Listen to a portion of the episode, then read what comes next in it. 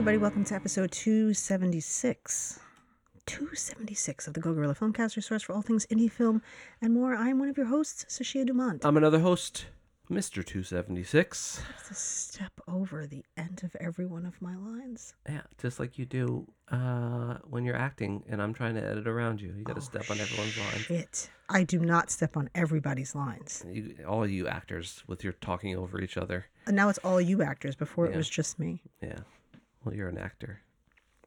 You do it. Guilty. You know, you know what? Whatever. Yeah. What fucking ever, buddy. Mm-hmm. Um, remember that time that you recorded over all of our footage? Yeah. Yeah, that was awesome. um we're fun to work together with. Yeah. um so we have a couple things that we've watched. Um we are going to talk about the 48 hour film project next week because this ceremony is on the day that this technically will drop. And so we don't know what's going on yet and we'd rather wait till everything's over to go over that entire experience. But last time we spoke to you we weren't sure what was going on. It did actually happen. We'll get into it. Right. And by the time you're listening to this, we are either winners or losers. losers Probably Um, losers. Probably losers. Um, so we we somehow managed to squeeze a couple of things to watch uh, here and there uh, over the weeks. I feel like we haven't recorded in a gajillion years, which makes no sense because we were just here a week ago. I don't know. No, we skipped a week. Sort of, yeah. Okay, that's why it feels like that. Yep. Yeah, yeah. So that was the first time in six years. How long have we been doing this? Six I years, think five. Yeah, five over five. five, six years, something like that. Um, it was the first week that we. You think we'd be good at it by now? I'm telling you. uh, and it was the first time we didn't drop an episode last week because we just had so much shit going on, Mhm. um, and uh, it was kind of it was kind of crazy um, with the 48 hour film project and all that stuff. Yeah. Uh, that was a lot of work. So, um, we uh, we we watched some movies, and uh, we are Mhm. currently in. Uh, thrusted ourselves into uh, below deck which we won't be reviewing but everyone has guilty pleasures and Yeah. that seems to be ours uh, i don't Yeah. know why i decided that i wanted to watch the show out of nowhere like three weeks Yeah. ago just like out of nowhere three weeks ago i was like i think i want to start watching below deck I don't think I ever would have thought to watch it. yeah and your exact response was really and i was like yeah i was like you don't have to watch it though but I actually thought it was. I said really because here's something you don't even know. Um, I said really in, in shock because I genuinely thought that it was the. I think it was uh, it was like that Star Wars Star Trek show that um what there's a Star Trek show that's about like the people that work on the starship. It's like called it's, it has a similar name to Below Deck. It's like, you know, um, and I thought it was that. That's why I was like, really? And it's like a cartoon or something like that. oh no yeah. No. Um I'm very weird about animations. I I am my attitude towards animations is sort of your attitude towards documentaries. I often don't want to watch them. Mhm. And um but unlike you, I do tend to not like them as much. Like you most of the time will get into it, sometimes not, but most of the times you get into it. And with me it's like the far and far far and few between that I'm like, oh, I liked that. I actually liked that, but uh, I don't know. I don't. Yeah. I don't like. it's called Lower. Deck. All right, I'll give you that. You know. So That's pretty simple. Below, lower. Yeah. Yeah. Okay. Um, anyway, yeah. So that's become our guilty pleasure, and we went um, all through Below Deck, Australia. Down Under. We went all through um, Sailing yacht. Sailing. We started with Sailing Yacht. yeah, we started with sailing yacht. We didn't do the OG because the footage was too old. Well, yeah. And it threw us off. We have to find a good season to jump in. So if you know a good season to jump in, look, everyone's got their thing. I don't know why I find this show so entertaining. I mean, the the Well, drama is look, entertaining, it's a- but he- I am fascinated by this type of that this is a thing. Right? Like I didn't like I knew people went on yachts and all that stuff, but I guess that I assumed that most people owned their yachts or they went on their friends' Well, yachts. or they'll I just charter know. a yacht somewhere. You know. I didn't even really yeah, I guess, but I just like I didn't realize that it was there was there were hotels on water. Yeah. Like I didn't realize people did this. Yeah. Um and not not in a not on, on a um a monetary thing. Like I know people spend crazy money. It's just like I didn't know. Like oh, so there's Yeah. people whose like their their life and and their their their their um livelihood revolves around people chartering yachts for like anywhere between 24 hours to three days. Well, And then, usually it's like a week or so. You know, you do it for longer. It's never not like these. yeah, these are shorter because it's a show and they want to get more in. But um, I feel like I remember hearing somewhere once that they, that they said they usually are, are longer. Look, we love you know the the the the the attraction of the show is to see annoying rich people act a fool, which we you know, and then to see that kind of thing where you're like, oh my god, you know, uh, this meal is so great. Oh, you're so welcome. So then turn around, you fucking asshole. You know, so it's that whole thing of like poor people serving rich people, and you know, us being the poor people, um, and then seeing how they fucking screw up their clothes or you know uh, For me, it's all just that I- stuff. I'm just fascinated The- by the- that, like the, the- fact this is a thing and that like uh, just the mechanics of it. I guess I never really thought about what. the drama side of it with everyone sleeping with each with with each other Yeah, is like kind of like whatever, and that's why like we first watched um, Sailing Yacht, and that had a lot of that. But I feel like that sees that season or that version of it is the most dramatic one. The rest seem to be more like about what it is that we want to watch. We want to watch Yeah. these people that don't know what the hell they're doing getting getting aboard this ship and dropping anchor while they're in the middle of sail. You know, uh, Well, some of them don't know what they're doing. yeah, some of them. Do, I guess I just always- never really thought about like how a yacht functions, Yeah. and I never thought like it's interesting to see the different galleys and the kitchens and stuff like Yeah. that. And for me, it's like the food. Like I'd say that forty percent of the lure for me is like watching the chef do their thing. Yeah. And it's like I just Or not do I their always thing. wonder like, oh my god, would I be able to pull this Yeah. off? And the and answer how is no. important i mean as we all kind of figured but like the the the food on the yacht is like 70% of your tip you know like Yeah, it's so important. I'm just to like have a good fascinated chef by the menus and then how the, I don't know. I don't. Anyway, it's it's just, just a stupid, uh, guilty pleasure of ours um, that we've been watching. But um, so one of these movies, uh, it, there may not be much of a, re- a, re- la, la, la, la, la. Oh. there may not be much of a review um, because you liked it and I didn't. So I don't Mhm. really. There's not really much to say. Mhm. Um, I don't know. Do you want to start with that one? sure so this one is called uh what's the name of it I forgot no, It- no you you no liked one's it. home or like no one, no one will save you no one will save you right No one's home. no one's home Let's just go with that. Yeah, no one's home No one's home.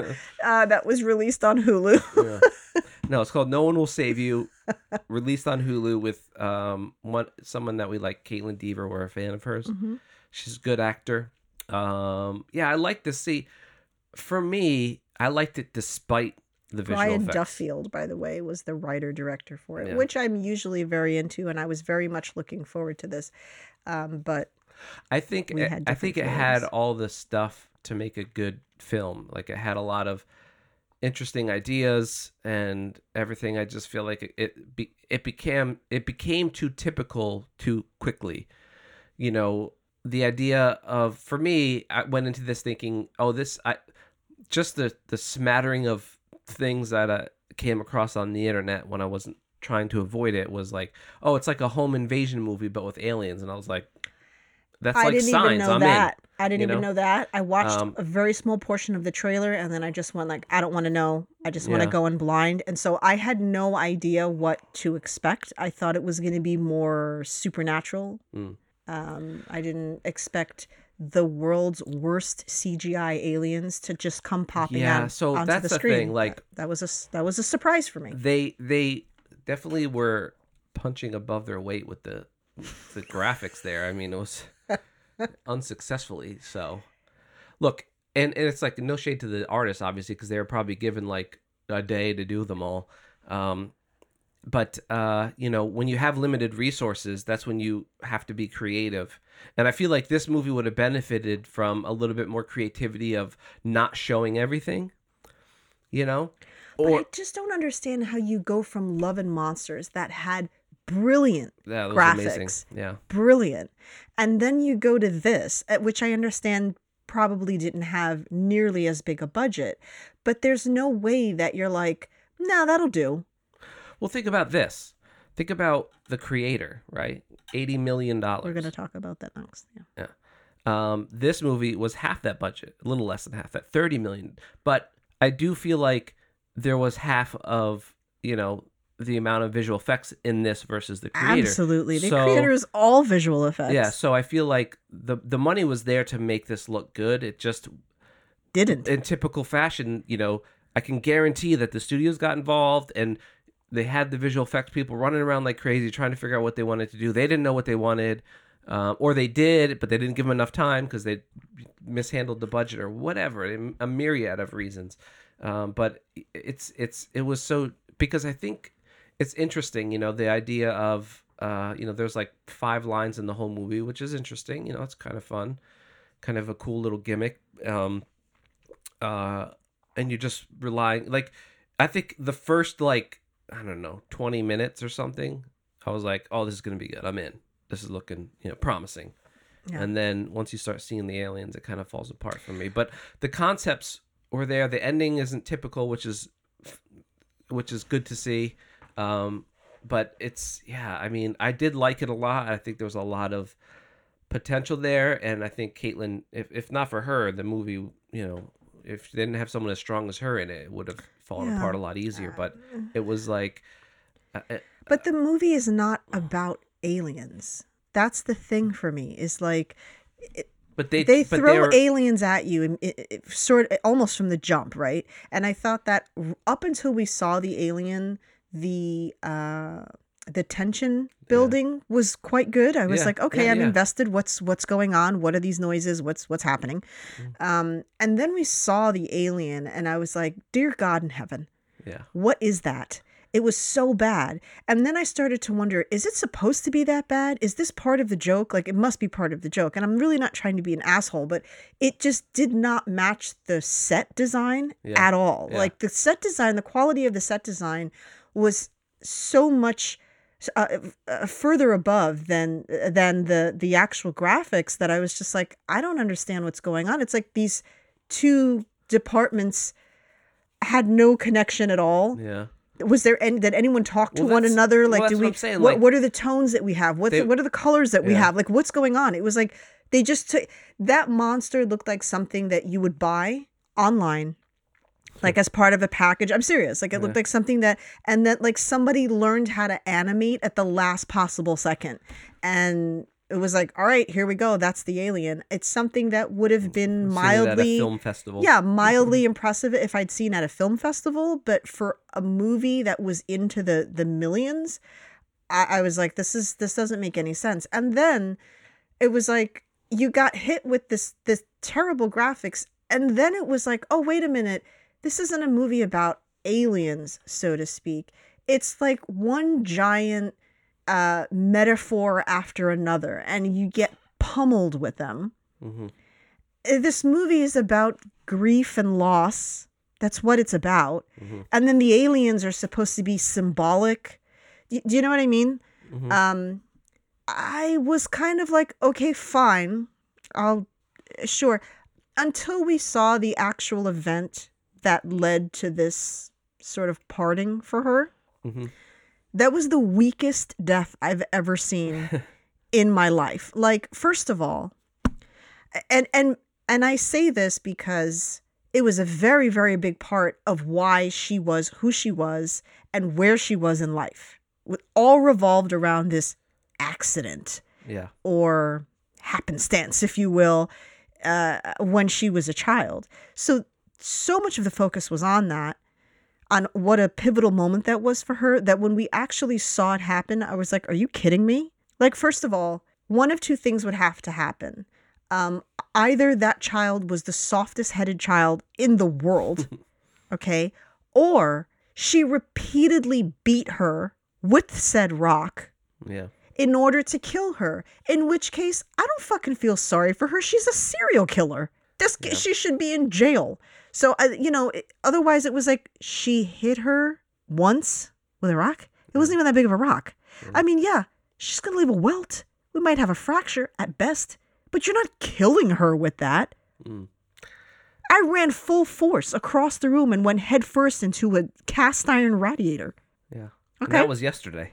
that was two hours ago and i'm fine okay at two So I'm still pretty soft headed, softer headed than she would have been at the age that she died. yeah. And I had an egg on my forehead, but I survived. You know what I mean? It was just like this Yeah. is that's how she died. Like all of this, all of this, and all of these, all of this symbolic, these symbolic visuals of everything that's happening to her, and that was the death. Like she might as well have killed her with a pencil. Yeah, I think the problem is that they they tried to give the aliens too much um, of a ba- like of a of a backstory or there's there's like all these different types of aliens right you have like the the walking normal kind you have like these little bug ones then you have these huge ones then there's they're doing these symbols Yeah. and some of them are, have telekinesis which is actually an interesting part of it i Mhm. thought uh, i really liked it because that was always like a thing you know the idea I, assume the idea was like they're harkening back to like the old school aliens, right? With the, the gray aliens with the big heads and the small eyes or whatever.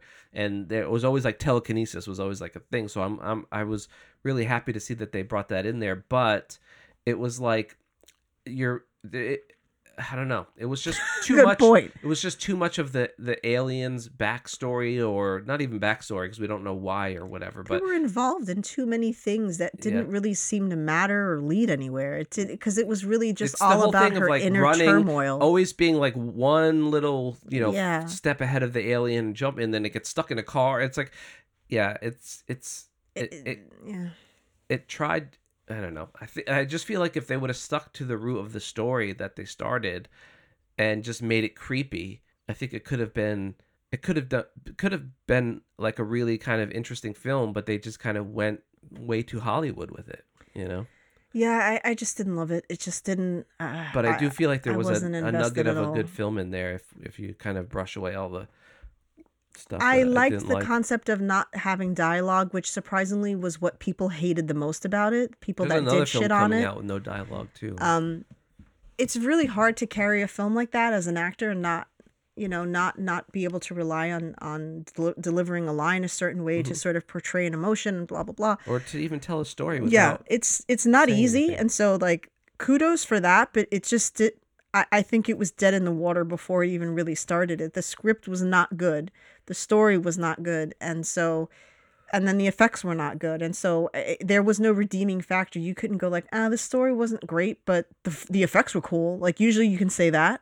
Hmm and we I, I don't i mean we both even you I mean, we looked at the alien and we were like what's happening right now um it, it was it was it was pretty bad and i don't know what the backstory was for why it was so bad but i just if Well, i were people- the it- it director i would have been really unhappy It got. It was like I had people texting me like, "You got to see this movie. It's so I don't good, get blah, it. Blah. Yeah, and that's what I watched it. That's so I went in like, maybe my uh maybe if I just watched it, uh, probably not. Still, no it, it wasn't great um okay so we're gonna we're just gonna move on because again like i don't have anything i can't really add any more to that um so we um watched um we watched the creator but we'll leave that for the end because i feel like we're gonna have the most to say about that and um what I was it was like a week ago I think we watched uh Reptile which I was I was looking forward to Mhm. um because of the lead and then I also wasn't looking forward to it because of the supporting actor.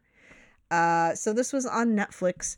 Um it was the least Netflixy Netflix movie that we've watched. Usually they sort of follow the, their their Yeah. Netflix schematics, right? And they all have the same feel and you're like, "Yep, that was a Netflix movie." They're never bad, but they're never great. You know, it's just like there's the cinematography is the same. It's like Yeah. kind of it's almost like they have the same DP throughout every like Yeah. production.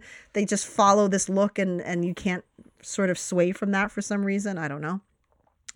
Um, but look, eh, Benicio del Toro is one of the greatest actors of our time honestly he's amazing and and uh, you know i don't think he's ever given a bad performance he's been in bad movies Mhm. uh, and not many. Uh, mostly one that we reference a lot and joke about was Wolfman because the movie, the script was so bad that Yeah. the joke was like, if Benicio del Toro can't save your movie, you know Yeah. that the script was I not. Kill all of I will kill all of you. It, he tried. My dude tried. He did the best with what he had, which wasn't much. Yeah. Um, and so I was excited for Reptile, but I would like for somebody to explain to me how the hell Justin Timberlake continues to be cast in movies.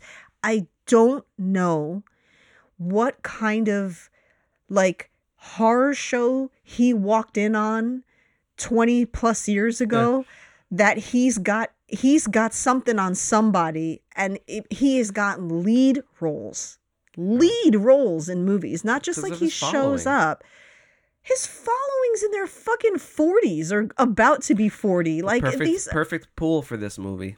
it's so bizarre. Like he's not a good actor. I'm saying this genuinely. I'm not going uh, it's not like I'm like, oh, because he was NSYNC, like whatever. He was in a boy band, like whatever. He's got some bops, I'll admit to it. I was still of the age to like appreciate some of the bops. I was a little older though, but it's mm. like just stick to that. You know what I mean? I, I mm-hmm. don't know. Like I don't understand why he ever got into acting and how he remains. Like, I understand people trying something, like, okay, fine, you tried it, but how have you not gotten better in all of this time? Like, you have the money, you have the resources to get good acting coaches, to to to provide yourself with opportunities, to meet the right people that can help you hone those skills. Nothing. He gives me lukewarm, not even, he gives me like room temp water every time Yeah. scratch that milk all right? You know when you forget that you've left the counter? You've left the milk on the counter? Yeah. it's not quite spoiled but it's that disgusting temperature. We call that a Justin Timberlake in this house. it's a, you just pulled a justin timberlake. It's not good. It's not the worst thing. Like it's not like Yeah. oh my god i don't know how you but it's just like this is not this doesn't match. I don't i don't know how the hell he got himself in the same scenes many times with benicio del toro how does this happen i'm more fascinated by that i want to know casting wise i would love to sit down and be like how the hell did this happen who came first it's like a chicken or egg thing Yeah. was timberlake in first and then you pulled del toro in because what director is going, you know what's really going to fucking round out this movie for me? Justin Timberlake. yeah. Nobody says that. Nobody's saying that. So that's why I'm like, I, I want to know, like, who does my, he know? my guess is that they had an actor in mind that ready to play the role, and then they they bailed the last minute, and then the only the person only they person get, in the world that was, was available Jay was, Timberlake. was Jay Timberlake. yeah, Jay, Sir, Jay Timms. Jay Timms is ready to go at any at any given moment. I, I am, I'm sorry, but I, I am baffled. Yeah. I mean, look, I, I I'm a little less offended by Jay Timms than you are, but I don't I don't feel he added anything to the role, and I think the movie would have been a lot better if they had a an actual actor there. It's not about, like, I'm not offended that he's in things. No, I'm not. I didn't want to. but it's not like when there's certain actors that I'm just like, oh fuck this, right? With him, it's just always like, it's such a letdown. I'm still gonna watch it because Benicio's in this. Yeah. He had to see something else. I think he was one of the producers for it, right? Yeah. Or, or might have had something. Did he write this as well, or uh, co-wrote it, or something? I don't remember. Um, yeah, yeah, he was involved in the screenplay and so the, the th- it was a director writer grant singer and then you know so he obviously knows this So guy he- so, he so he came first Yeah. he came first there's no way benicio didn't come first right? so he came first in this in, yeah so if, duh i don't know why i didn't put that together so where Yeah. where in the conversation are we like who would be the perfect person to play uh some shady real estate husband Yeah. jay timms Yeah. nothing about this dude There's nothing exudes that, that Jay Tim says to me more than shady real estate. I'm saying like it he it's just the worst vanilla ice cream you've ever had. It's Mm. like that where you're like, "Ah, I guess, but you know that ice cream you used to get in school with the little wooden pallet? Oh yeah. The pa- That's the he's paddle, that that's the, wooden kind of ice cream he is. And as as a Pallet. kid, well, like the little I, I think Like of like yeah. yeah, but I think of like uh, you know, like a like that that it comes from a piece of that because it's like cheap wood, like a little Oh. paddle, you know, I don't know. Oh. um like an artist palette i think of Mm. because it's like swirly i don't know why i always thought of, i don't know um It's like a palette knife. yeah well i think i don't know why i don't think of it as a paddle Mm. I- the little wooden spoon okay Yeah, we'll just yeah. go with that whereas a kid you're like you know there's better ice cream out there right but it's like well yeah but we're in school and we're getting ice cream right Yeah. that's justin timberlake you're like this isn't good this isn't good but there's other good people in this so i'm just gonna have to trust the process Yeah. and and that's what we got. And he, for me, was the worst part of the movie. Yeah. Um, he brought nothing. He added nothing. Could have been a lantern sitting there. It just was the same. He had no range, no emotion, absolutely nothing. Um, The things though, like the things that Benicio del Toro can do with a look I'm telling you. it's just you know I- I feel like for me he's he's another actor who I never really like. He's like um. There's another actor that that I do this with too, and I can't think of the name of them. But he's one of those actors that's like, okay, it's Benicio del Toro. I know, like I'm not, I'm never dissuaded by anything, but I'm never like, oh, I have to see the new one. And yet, every single time I see him act, I'm just like, this guy's brilliant. Brilliant. I don't know why. It just isn't, you know, I don't know. But he is, he is. He had just- me after Fenster. Once I saw him in Yeah, Usual yeah. Suspects, I was like, "Who the fuck is this guy?" Because he played that character He's- so He was in that show. We loved it, and he loved him in the show. And and so like, yeah, like he's just able to kind of like just give a glance, give a look, and you know exactly what he's thinking. But it's the same glance. That's the funny thing for me with him is that where's that coming from? That noise. That's just my computer. Oh. Why is it powering? plane to- I was like, what, is there like a jet engine landing Yeah. on the house? Um, the crazy thing about the Benicio, the, the Del Toro stare, if you will, is that Del Stero. is that he can give you the same look, but depending on the scenario, it has a different effect. Sure. So the stare that he could the stare that he'd give you when he's figured you out is the same stare that he could give you when he's looking to get it in. and it works differently. Same stare, but you're Yeah. like I know It's what you I know what you're talking about scene, here. Yeah. I know what I know what you want from me. Yeah. Uh and it's brilliant. It's absolutely brilliant. He's a very uh um well I mean Fear and Loathing he was hysterical. Um and Fenster was of like a very uppity kind of guy, but as he's gotten older, he gets more subdued characters. He hasn't played a very like zany character and you know in, in recent years.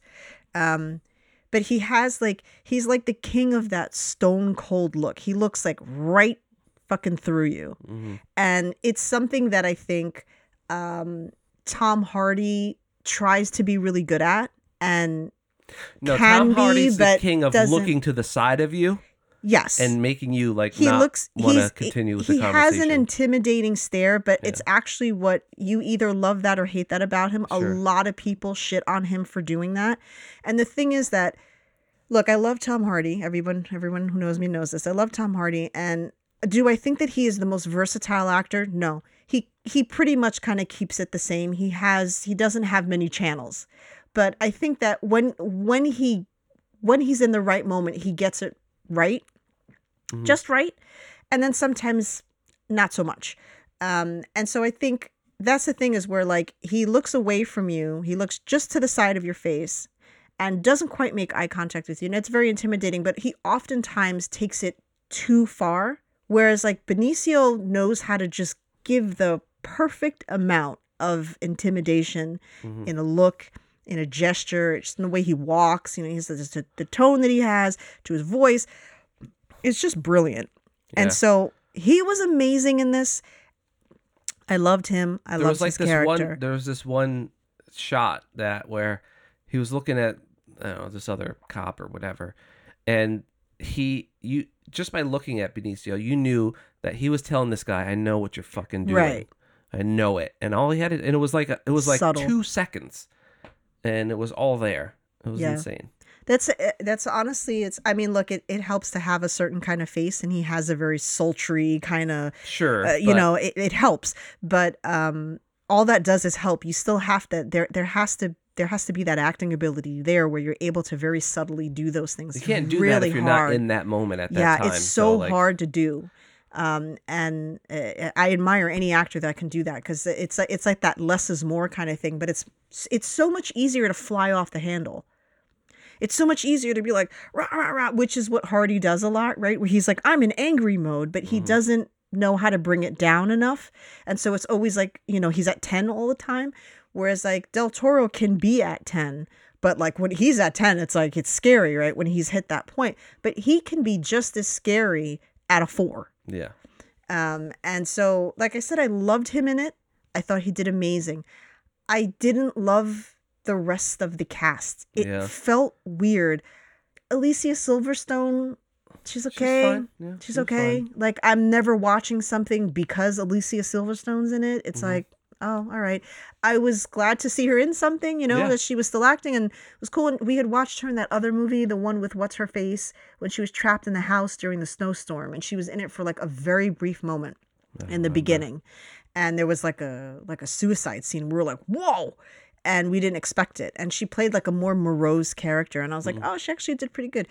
In this, um, so her and Benicio were supposed to be like this more kind of I don't know, how would you explain their characters? That like them as a couple. I could see They were kind of like a Uh, team, like because no, no, no. I would, mean, he would I always mean like. personality wise, not Oh. together. Like I'm saying, like, um, I like that do they. you agree that you you could see them maybe at a key party? oh yeah, Do you know what I mean? Maybe. they had this kind of feel right. to them. But I like that that y- they did so many things to show their the tightness of their relationship. Like he's trying to figure out if these are teeth marks, and so she lets him bite her to Mhm. kind of see if you know what I mean. So there's that, and little scenes like that, like kind of were so so well done to kind of show you to strengthen that character that that, that relationship um in a short shorter I loved that about them, but did you buy them as a couple? Because I never did. no i don't think there was a lot of um There was no chemistry. yeah there wasn't a, there wasn't a lot of chemistry there um but i don't know if there was supposed to be i feel like that was probably him as a as a character no, because like I said, they had this like upside down pineapple kind of vibe about them. mm, and so i was like I, that was that's what i was missing it was like they didn't especially when the the uh, was it a plumber yeah because it was the faucet right? oh he yeah was having that like- faucet put it yeah. like for him to have contractor. the veracity that he had in his approach towards that guy when he thought that he might be trying to move in on his woman Mhm. That tells me that there that's I- a, this is do a you think that he passionate was trying to move in relationship. on the woman? Um, I think he's a dude and he'd probably take any opportunity that came his way, but I don't think it was as serious as Del Toro thought it was. yeah.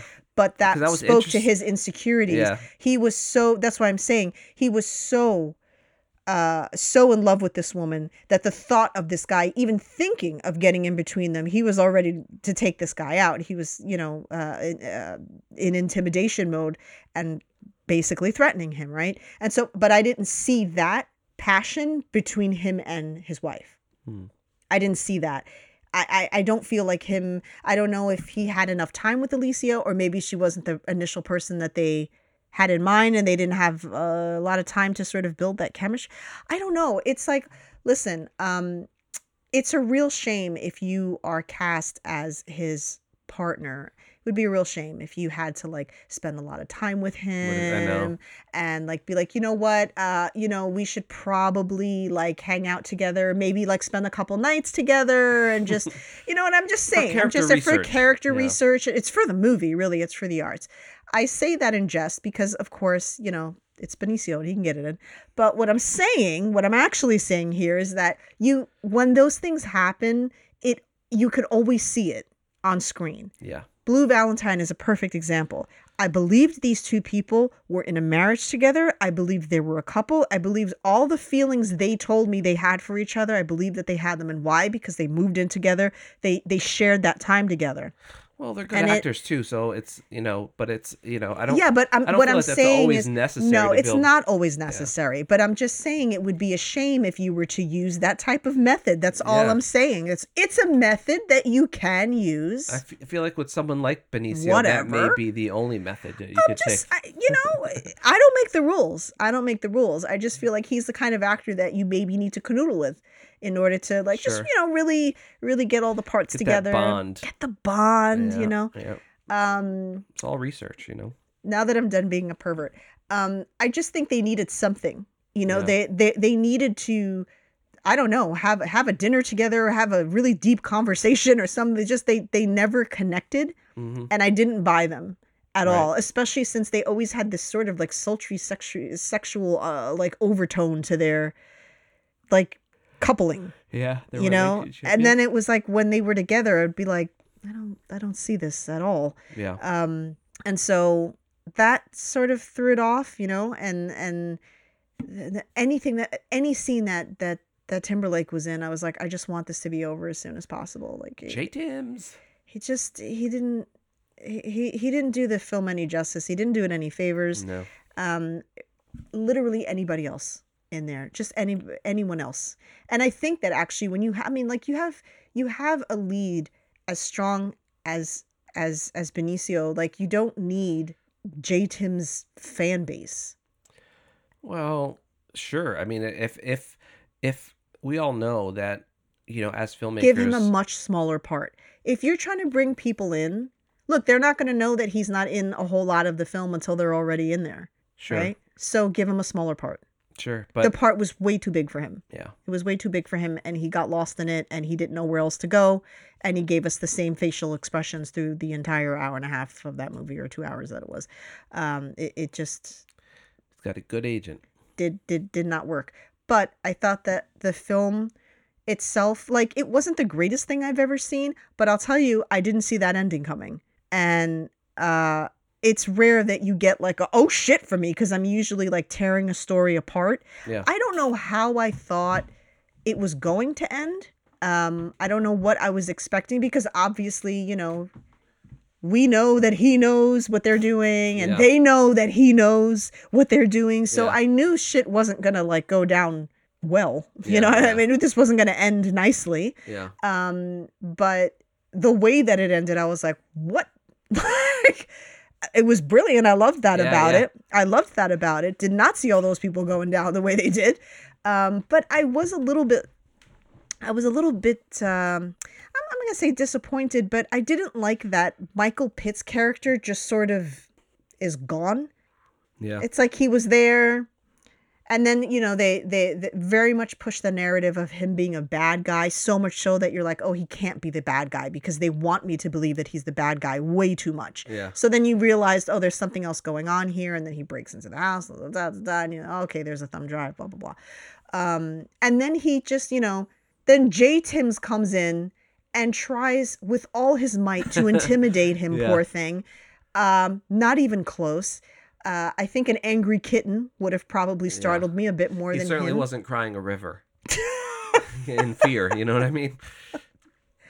Wow.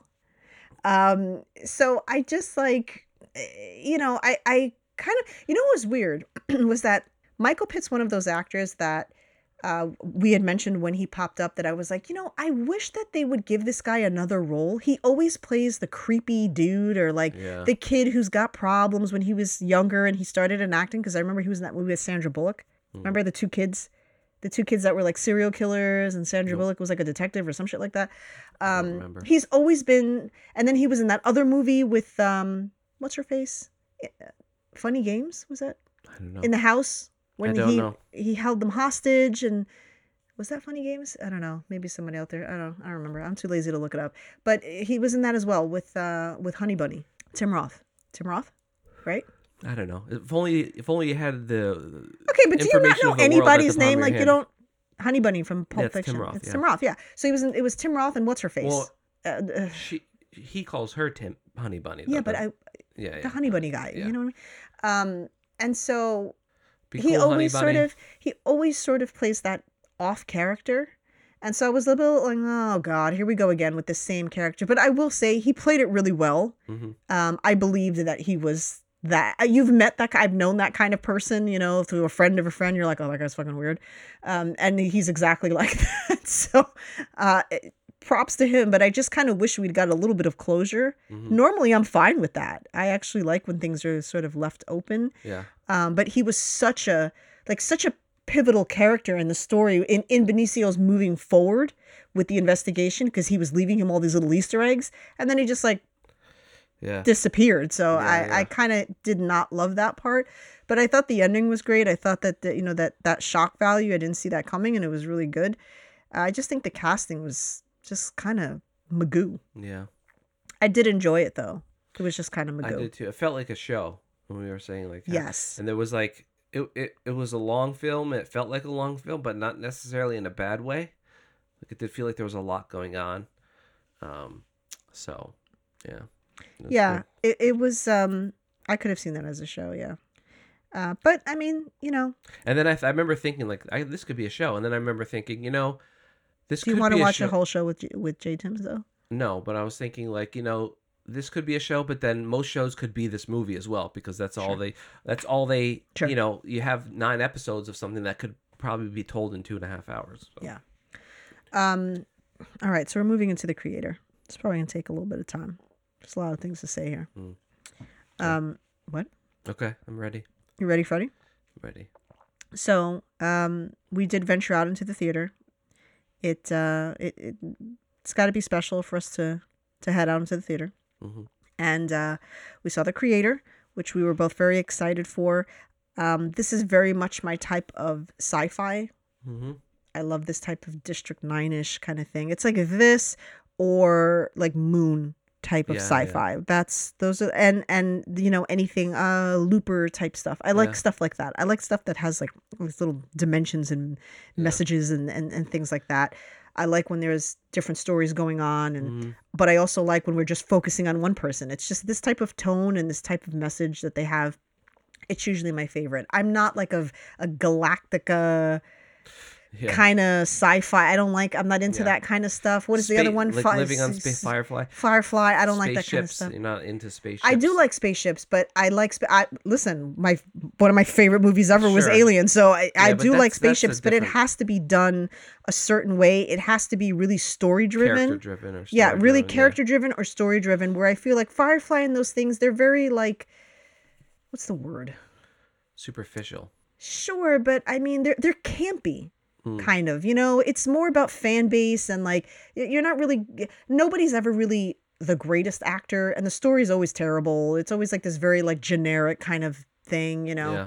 I don't I don't really I get why people like those things are just not my thing. I like more of like Moon and Yeah. um uh Cillian Murphy. Remember he did one he was in space Oh yeah.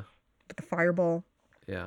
that kind Danny of stuff. Boyle's film. But yeah. don't get like I don't do like Star Wars and Yeah. it, it just doesn't doesn't do it for me. I do it all. You- all Um, the sci-fi. you like all the sci-fi. This kind of sci-fi I really This enjoy. though is my favorite. yeah. Yeah. this is this was really good. And so uh, this was a, dir- a director writer Gareth Edwards, Mhm. starring uh, John David Washington, uh, Madeline Yuna Voyles. We're gonna get into her. Uh, Gemma Chan, Allison Janney. Um, uh, who else? I lost my thing here. Oh, uh, okay, yeah, and then uh, Ken Watanabe? Yeah. um, I think that was it for familiar faces. Well, Marc uh, Menchaca we've seen in things before. He was in a couple things that we've watched, and then Ralph Ineson, who I always like. As soon as I saw his face, I was like, "Who the fuck is that?" And it's the dad from The Witch, Mm. because you Yeah. Yeah. no one else has that voice.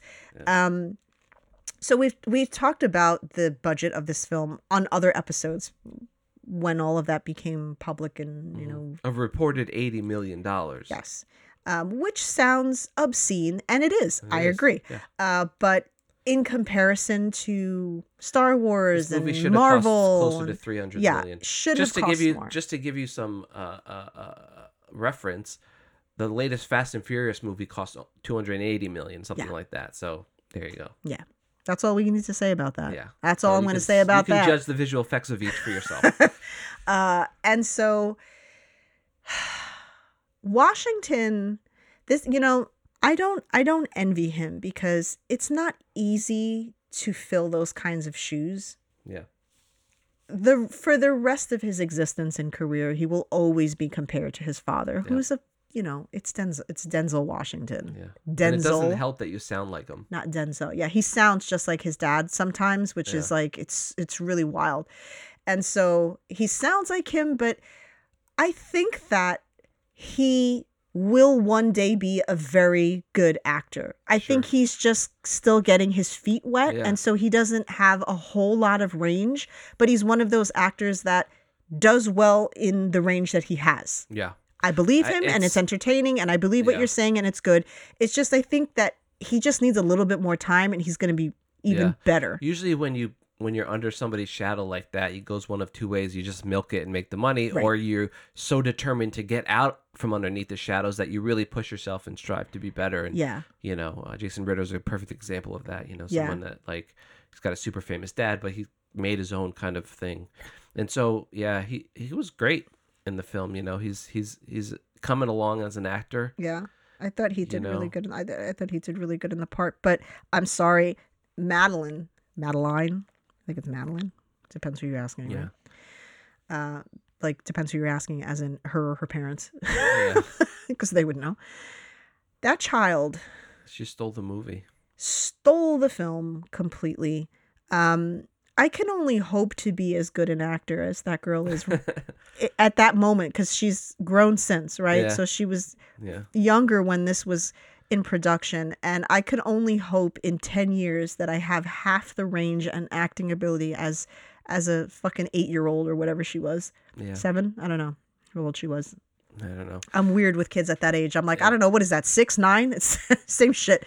Um, I don't even, I don't even know. I don't even know, like, how that when when somebody, regardless of whatever training they may have aided her with, I don't know. But there's just, you know, when someone has natural stage presence and acting ability, it is that child. Like she, did- same. Actually, it was the same for me with um and his name escapes me now and it's going to make me crazy but when we saw looper you know obviously uh, very strong actors in this and and and they're they're great actors and what have you but for me um it was all about Cid Hmm. uh pierce gagnon hmm um who like that little kid had more range than i think he was definitely like five or six And maybe someone like a J Tim's.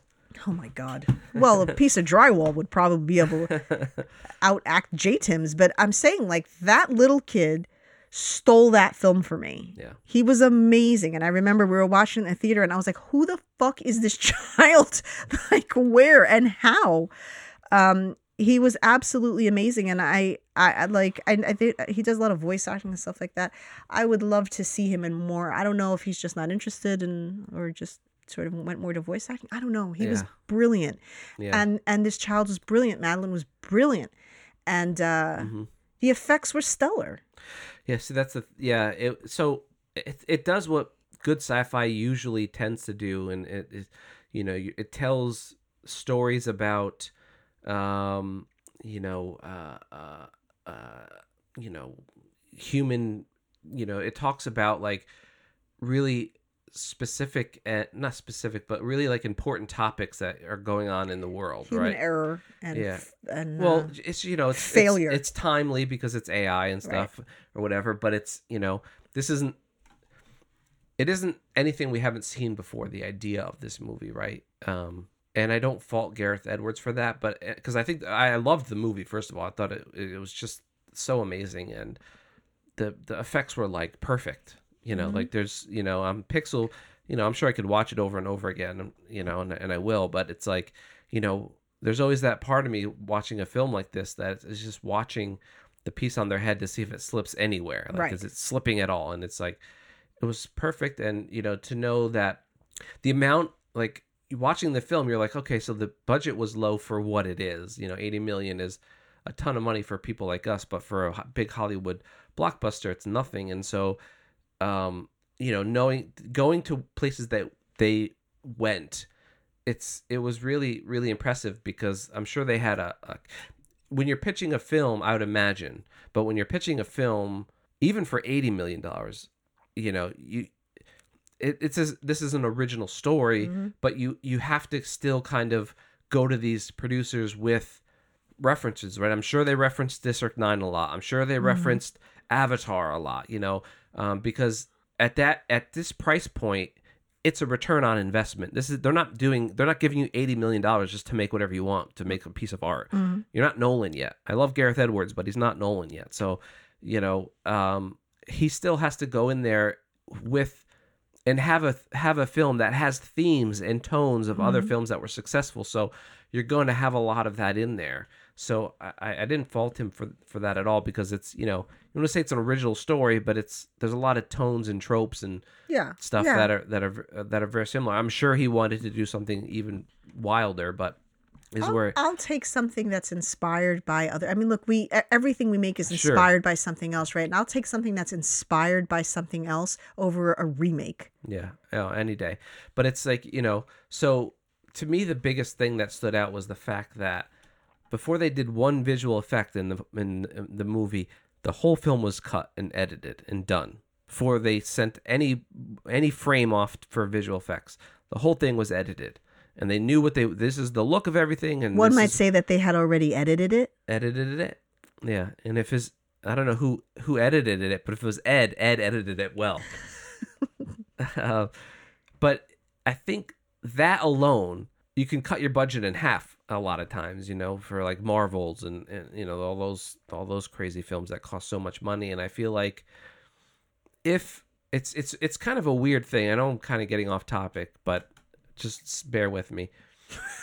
it's kind of like this weird thing because Hollywood is so interested in making money, right? They're in the business of making money, and that's fine. Um, but so much of the money that is wasted is because of the studio. So it's weird. It's like they can't they can't get out of their own way to make more money. Right. You know, it's it's this weird thing because the reason that the movies are so expensive is them. And so if you were to just say like get it, all your shit together so that way when you when it was time for visual effects you knew what you wanted everything was ready to go they could spend more time on it because everything was specific and precise um but they want to like do all this crazy i don't know it's just it's so dumb it's so dumb and so I always wonder if it's like the, the the the inability to commit to like when it comes to studios and the and the higher ups that are making these decisions uh, is it the inability to sort of um commit to a vision especially Yeah, by somebody by because- someone who's not well known right so it's like well we need to be able to pick this apart and we need to be able to second guess you the whole way Yeah. through Yep. so that's what we're going to do. And it's going to take twice as long as it should take. And it's going to cost twice as much as it should because we don't trust your vision. And so we want to be able to stick our foot in it. But then the problem I don't is even that think it's a matter of trust. I think it's a matter of these mid-level producers wanting to justify their paycheck by going in and saying, "No, no, we got to change all this because it's wrong."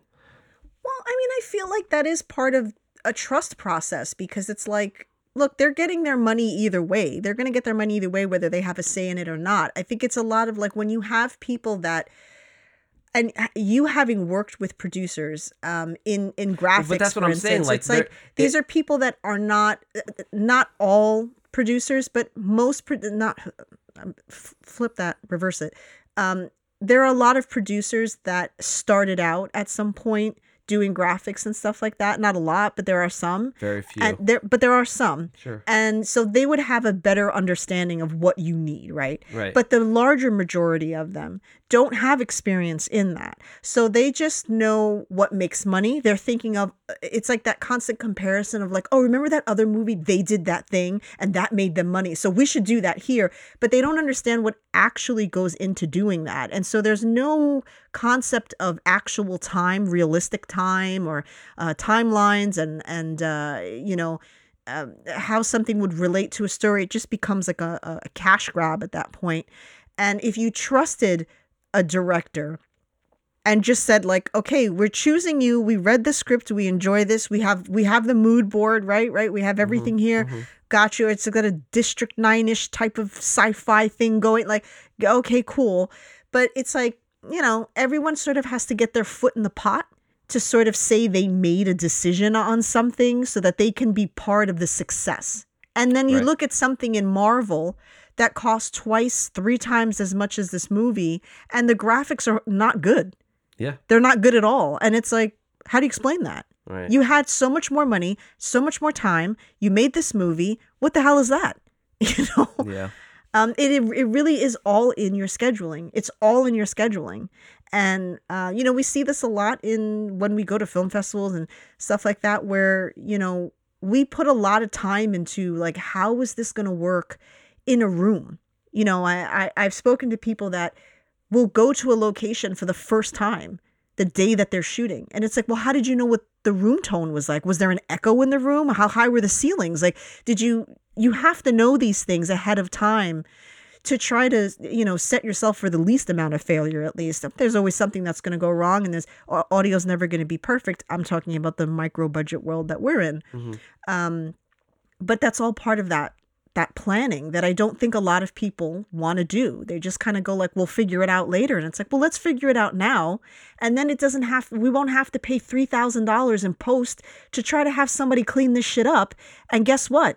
Because the audio that we that that we gave gave them is not great. There's just so much they can do. So it's actually never going to sound great, but it's going to cost us three thousand dollars to sound mediocre you know ha- as opposed to us having gone there and been like oh you know what? There's a massive echo in this room and we didn't know that. Yeah. or there's this thing that we actually can't shut off that's going to be humming through the entire shoot and that's a problem.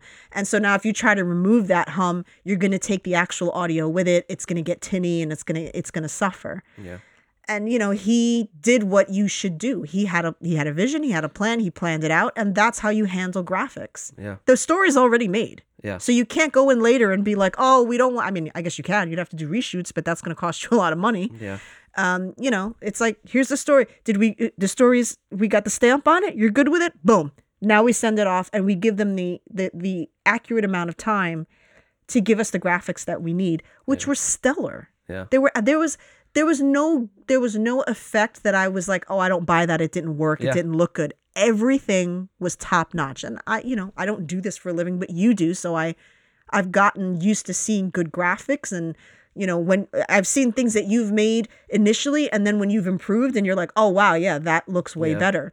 I mean, to be fair, Gareth Edwards came from a Sure. visual effects Sure. background, and you know, Monster was his big film, and that you know, so you know, this is kind of like his bread and butter. So it, it's like, and not that you know any any dessert, you know, but you know, I think a lot of the problem comes in, in that vision, right? He knows what he wants. He did his thing. Great. Um, uh, you know, with with the Marvels of the world and DC and all them, it's not really the, the director's vision; it's the studio's vision, and you need to find a, a director to carry out that vision, which is fine. That's how you know. I think there's room in this world for both, both you know, for all the things, right? You can have big budget, mindless sci-fi. You can have small budget, intellectual sci-fi, or either, or you know, mix and match. Um, but I feel like it it does come down to trust. If you are the studio and you're like you go to the director and saying this is what we want, we're going to pay you to execute this vision and become a, a director for hire at that point, and obviously that's fine. Uh, but I feel like they the studios kind of want the best of both worlds. They want to bring on these directors and be like, look at we we've got so and so directing the next film. And it's going to be amazing. We got Sam Raimi to direct the film, and it's like, well, you're not letting Sam Raimi Sam Raimi. You know what I mean? You, you gave not letting one, him you Raimi. gave him one scene, Yeah. and so if yeah, and it's scheduling. You, pl- you plan it all out. You get make sure that you're you're on the same page with the director, and that the director's going to carry out the vision the way that you want. Um, and if they don't, you fire them. If they do, then then there you go. You get it all edited and edited it, Edited it and then it, it's the, and you, you saved yourself a ton of money. I, I don't really know. You know, on top of that, you have the Marvels of the world. They're really kind of suffering right now because of this, or because of these. There's no, there's a there's a there's a huge lack in in good storytelling. There's plenty of stories out there. The comics are full of great stories, mm-hmm. Um, but they're not telling great stories because they're looking at it strictly from the perspective of uh, a product, right? And that's it is what it is, right? They want to return on their investment. They they want to put 200 million into something. They want to guarantee that they're going to get that money back. But I feel like in art there is no guarantees and and you have to take chances because that's where the real money is made, you know, when you can you're you're you're living in this genre of superhero films, but it, what, what were to happen if you were to redefine what a superhero film is, and then you started your own, thing, Right. you know? So I, I I just feel like I don't know. I just I hope I hope things change, and if this film, I'm I'm I'm devastated the fact that this film didn't do well. I don't understand that at all. You know, um, I, I just I don't I don't get it because it, it I think it it kind of has everything going for it. You have big budget boom booms, and you have you know story you know original story telling going on. You have great performances. I mean, it really what was what boom they booms Yeah. uh, explosions. yeah. Gotcha, gotcha. Um, so it, it does have, it really does have everything, and it, it's probably going to be my favorite film of the year. But um, I am biased because I like him as a director and I like these types of films, and so um, I just you know for me it's all it all comes down to that budget thing and and so I, I really hope that you know because if if if if Marvel and Star Wars and Disney and all them if they're able to see oh look if we get our shit together we can make top notch sci-fi films for less than a hundred million dollars which then we can take more chances with we can take more risks because for us to make a hundred million dollars back isn't as hard as for us to make three hundred million dollars Right. back, right? And so um, they're always trying to make these big, huge. I mean, th- that last Ant Man film was like the epitome of of what they're doing wrong, That was awful. you know. And they're trying to make these big budget things, big swings. Uh, in terms of, of finances and you know every film has to make like a half a billion dollars to be uh, profitable because you know whatever. And so like I really miss when when indie truly was indie, you know, Yeah. and it wasn't like, oh, well, this was only made for fifty million dollars, and it's like, well, Jesus Christ, you know, I mean, eh, look, was the creator the most innovative creative story I've ever seen? no. No, and it's not going to be not at 80 million dollars. No, it, it was no, but I mean, just even story wise, I mean, like you said, it hit the tropes. There was, Well, I- I, I I, think like, it. Well, I my point was is that it had to. There's no way that a studio would greenlight something. Uh, yeah Right. absolutely but what i'm saying is like did did i uh, for me personally not yeah, on yeah. not on a uh, you know uh, on a, on a monetary standpoint but like um my least favorite part of it was probably like the love story trope i'm like whatever you know Yeah, like yeah, i yeah. it was it was it didn't add anything to it although so much all of his his uh, motives uh his motivations were were uh built around him finding her you know Mhm. so it was like about this love yeah that's not the most original we've seen this before you know it's Yeah. it's kind of it's a very common trope in in in stories and i didn't love that but not everything has to be perfect i guess you know there's there are different there are different types of filmmakers and i think that in some of the reviews that are first of all i gave this like a five star review on Letterboxd i thought it, it, it, it was brilliant. Mhm. i had no problems with it in that no something doesn't have to be look no movie's perfect. No show is perfect. There's always something that's like man could have lived without that you know? There's nothing that's like everything was perfect. Um, but these things are subjective everyone has different tastes you're going to like something somebody's like a lot of the complaints that i saw with people was that it wasn't a very original story it was like we've seen this before and i'm like yeah we're also on what star wars 47 Yeah, which is all bouncing off of a story that came out in the 70s yeah. we're still Still jumping that, off of yeah. that same narrative. We've done the same story with different characters. All right, let's try it again. Well, we've done this three times. Let's give it another go. Like, Yeah, and you keep putting, you know, like, give me a break. You know, there's nothing original original about any Star Wars that has come out after the 70s. yeah, They're all jumping off of a story that already exists and it's continuing to go. Same thing with Marvel. hmm We've had different Hulks. We've had different Supermans. We've had different Batmans. We've had, to, you know, DC. We've we've seen the same characters and, and like Jesus Christ, you know. yeah. I mean, there is absolutely nothing original about those stories, and in reality, there's nothing great about those stories, really. Mhm. Like you take this story, it's very it's it's very cut and cut and paste. You know what I mean? All right, so we're on a planet.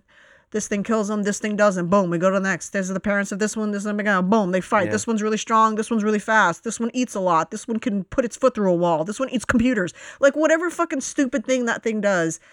Yeah. This guy goes back in time. He can move time, but time Yeah, doesn't move with this. become It's just like, like, a, a villain of the week. Like every Yeah. every every new movie is like you have the bad guy and then they beat the bad guy and then that's that. It's the same I- thing. you know, and and and look, this movie wasn't perfect. Obviously, there's a lot of things I would have loved to have seen in it, but um, I understand the the the um the the the hurdles that he must have went through to to have a studio give him eighty million dollars to do what he wanted with, essentially. But and something that was very so- heavily based around a message. yeah. And so, like you know, there they were probably like, "Here's eighty million, but you gotta have this in it. You gotta have that."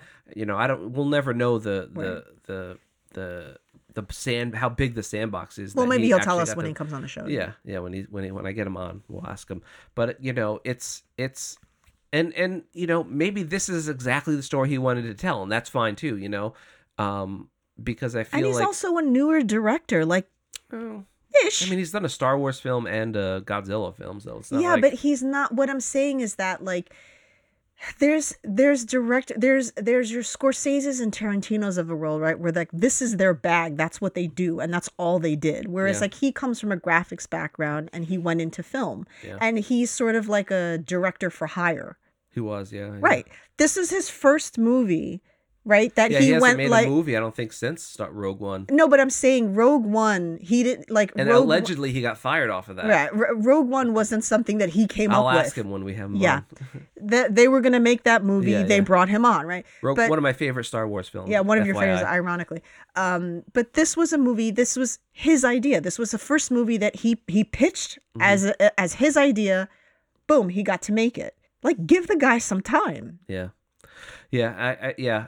It's it's. I feel like this movie. If this was the first fucking thing that I wrote and executed, I'd be Well, kind of proud Monster, of that. which was amazing. I, I yes, that yes. film. Yes, But, uh, there is like, that too. But I, um, but but what I'm saying is like this was he's got you know very famous people in this, and Yeah, yeah. you know it got- it got the money that it got, and uh, like I just think like give give the dude some time, Yeah. like and not everything's gonna be perfect about I just love every that. concept and idea. And I love the idea of someone bringing this indie mentality to big budget Hollywood. I mean, I feel like this is the only way forward to have a sustainable Hollywood. And I feel like he's kind of doing it. You know, he's doing the thing. You know, you can love or hate his film. That's fine uh, on the merit of it. Mhm. But, you know, the fact that he's like, shooting with four thousand dollar cameras and shooting himself and having using rigs that cost like a couple grand, you know, and having this mentality of like this indie film mentality in a in a in a in a, in a big budget world, I think is is such a huge step forward because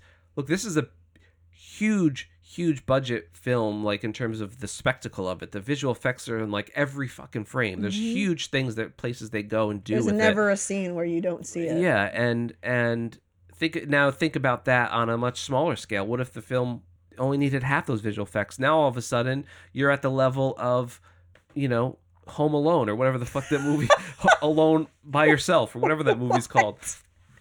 No one no one's home. What did I call it? No one's home. No one's home. No one's home. You're now now you're at that budget and you can pull something like that off and you know you can scale it back and I, I don't know my fear is that no one will care. And No not like no not like people, like people are gonna people, but the studios and stuff. When the studios see like, oh my god. no, but I think also make- people. I think people Well, like us will care. People that that that appreciate it in the business and what have you Because will care. but people- the average person that No, left a bad review doesn't give a shit about what they don't know they what don't he just did. budget, yeah. No, no, but the, the thing is that they're sitting there harping on like, well, this was not the most original story. Uh, It was kind of it was kind of mediocre and blah blah blah. They have no idea what he just did. Yeah. They don't know. And so I listen, this story was a it was it was good. It wasn't great. It was good. It is a great movie solely for me based on the fact that he did something that nobody else was willing to do and he just sort of, you know, uh uh pulled the cover off of a very very long uh uh uh, um God, I can't trend even speak. that's going on in Hollywood with with I mean, it's- financing and I visual can't even effects. say it's a trend because it's sort of been it's been the the basis of of Hollywood and filmmaking and studios. It's always been about excess. Yeah. You know, because you look at a movie now, like you go like, oh well, this movie was made for ninety million dollars. Like, yeah, but thirty years ago, that was a lot of fucking money. Yeah. It was the equivalent of Yeah, I what we're doing there- I now. would- I- and so there's always been this sort of foundation of like, oh, these movies cost a lot, and he just went, no, they don't. Yeah, they don't have to. They Give don't. They don't cost million, that much. what Yeah, make. that Yeah. was groundbreaking. And whether you love the story or not, for me, this film was the District Nine of the 2020s. District Nine, if you go back and you you look at the at the effects, you can kind of pick things apart a little bit. You know, you can.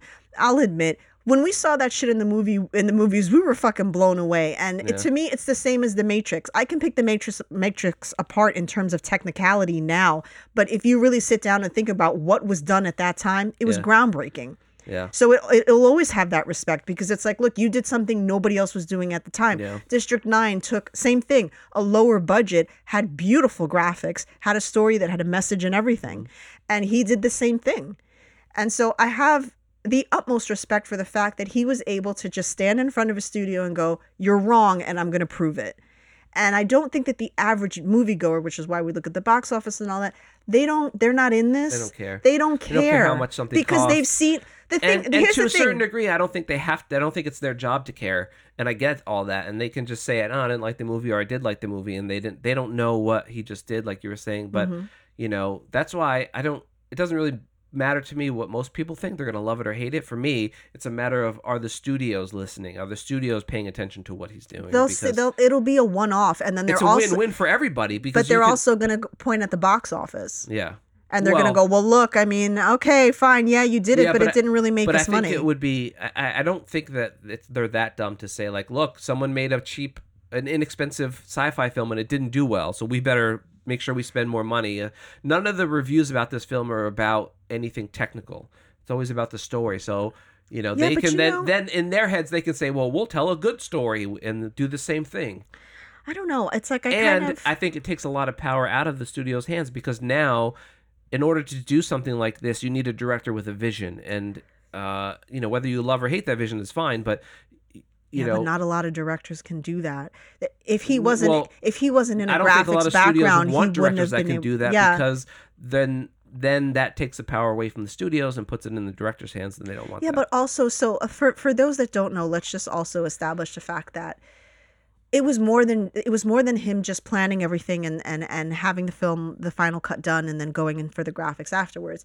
It was that he actually tackled another issue, which is the amount of waste and excess on set, and. Yeah. This, I think, starts to maybe ruffle feathers, right? Because it's that kind of thing where, like, you know, let's just say, I don't know, I'm just throwing like random information out here. Like, let's just say that, like, a country was given a budget for certain things. And then at the end of the year, uh, there was kind of like an audit, right? And then somebody came around and went like, "Hey, we gave you uh, X amount of money, but you actually only spent X amount of money, and there's still Y left behind." And then that company went like, "Uh, pff, let's order some lobsters." yeah, just for the just for the shit of it. This way you can't say that I don't need this budget because I obviously had to use all of it. That's I feel that that happens. I think there's Yeah. a lot of that sort of like money being made behind the scenes there where if you start picking these people out, they're like, "Whoa, whoa, whoa, hold on. Uh we're going to need at least 40 people doing fuck all." Uh, for at least six months on well, this set, see, that's a, and uh, what yeah, what's going on here? That's another thing, you know, that he that I saw an interesting thread about this, which was like, you know, his big thing on this was like, all right, there's going to be days where we need a shit ton of people because there's explosions or visual effects or something, but there's also going to be days where it's just this fucking That's what guy. I'm addressing. Yeah, yeah. um, and but you know, so then yeah, you don't need all of those people there on set, but then those people are free to work on other things. Sure. You know what I mean? that was that was how we had justified it but what i'm saying is like you know how there's always like this like those weird goings ons in in in uh in corporations right? Where you go like well this seems more financially sound to do this thing. And then someone goes actually the reason why they do this is because this group of people over here they make money when they waste the money on that. And you're like Yeah. oh. And i feel like that's what's happening. That's something that happens. I don't know. I've never been on those big sets. Mhm. but having seen the the amount of money wasted on the small sets that I've been on just for shows and stuff that I'm like if it's happening here Yeah. you know it's happening on a grander scale on Yeah. a set that has It's- three hundred dollars it's you know? a very kind of uh, delicate topic because you don't not want people to work. Um, and so by saying like well we don't need all these people then you're not paying those people. They're not getting paid and then they can't feed their families or whatever.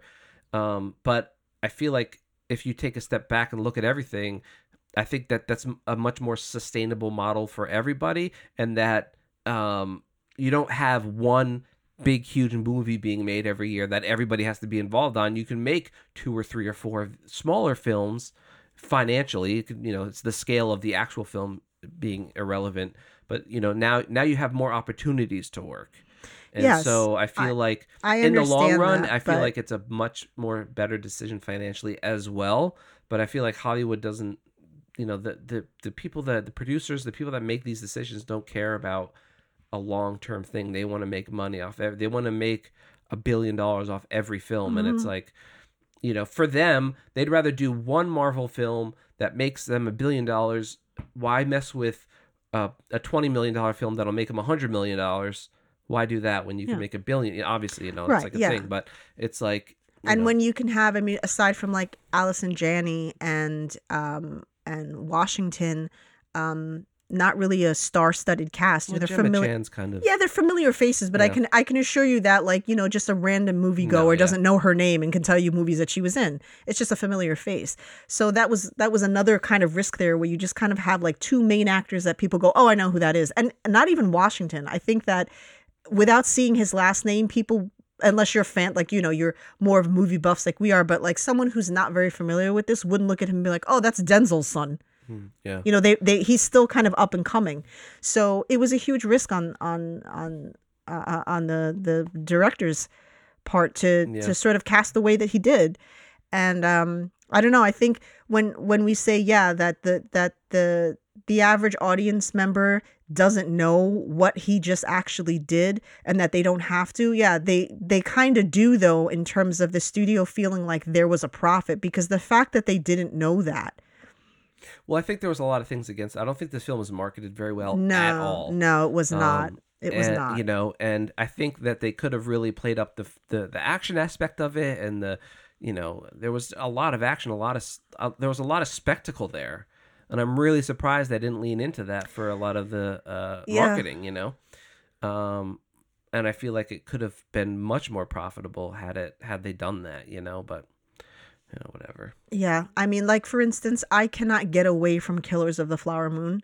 I have Yeah. tried It's the amount of times that trailer has come up, and I'm like, fucking hell! Like, I don't want to know all the scenes in this movie before I see it, and I have to like plug my ears, change it, you know, whatever I have and that's to do. to me that's a much harder sell because it's you know it's it's a drama it's a seven hour drama about it's three and a half hours. about uh you know native americans you know and how poorly we treated them good luck pitching that to america Yeah, well, You I mean, but the thing is, you've got you've got Marty and you've got DiCaprio Yeah. and you've got De Niro, and so uh, you know that those that's a the the trifecta right there um, that he's worked with before, obviously, and so you're gonna have people that that are gonna i'm sure i can i can guarantee you that i'm going to say this movie was too long there's no it's Martin Scorsese. All his movies are too long, right But but it's like just do a show then marty okay Marty you doesn't do another shows. hour and you could have a fucking miniseries Marty doesn't do shows. Well, you know know. what I think. It, you know what I think it is is that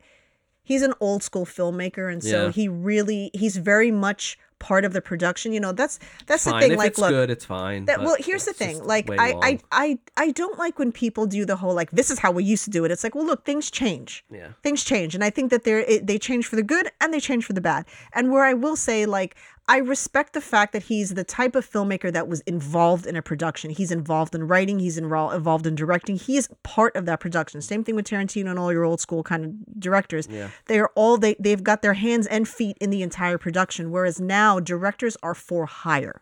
Martin Scorsese made this movie. He wanted to make this movie. Someone didn't think to make this movie and go like, "Oh, what are the? Let's see who we can get for the. Oh, maybe Yeah, you know, yeah. this is his movie. This is his vision. This is what he wants." And that's not to say that the studio didn't get their say and he probably didn't get everything he wanted. I can assure that happened.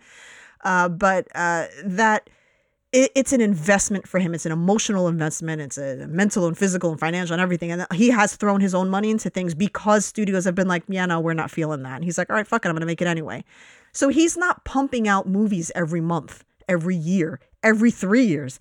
Scorsese makes a movie like every four or five years because he's taking all that time to actually be part of the pre-production. It's a very big event. Um, and I respect that. I think that it's it is a dying art that I don't think is going to come back.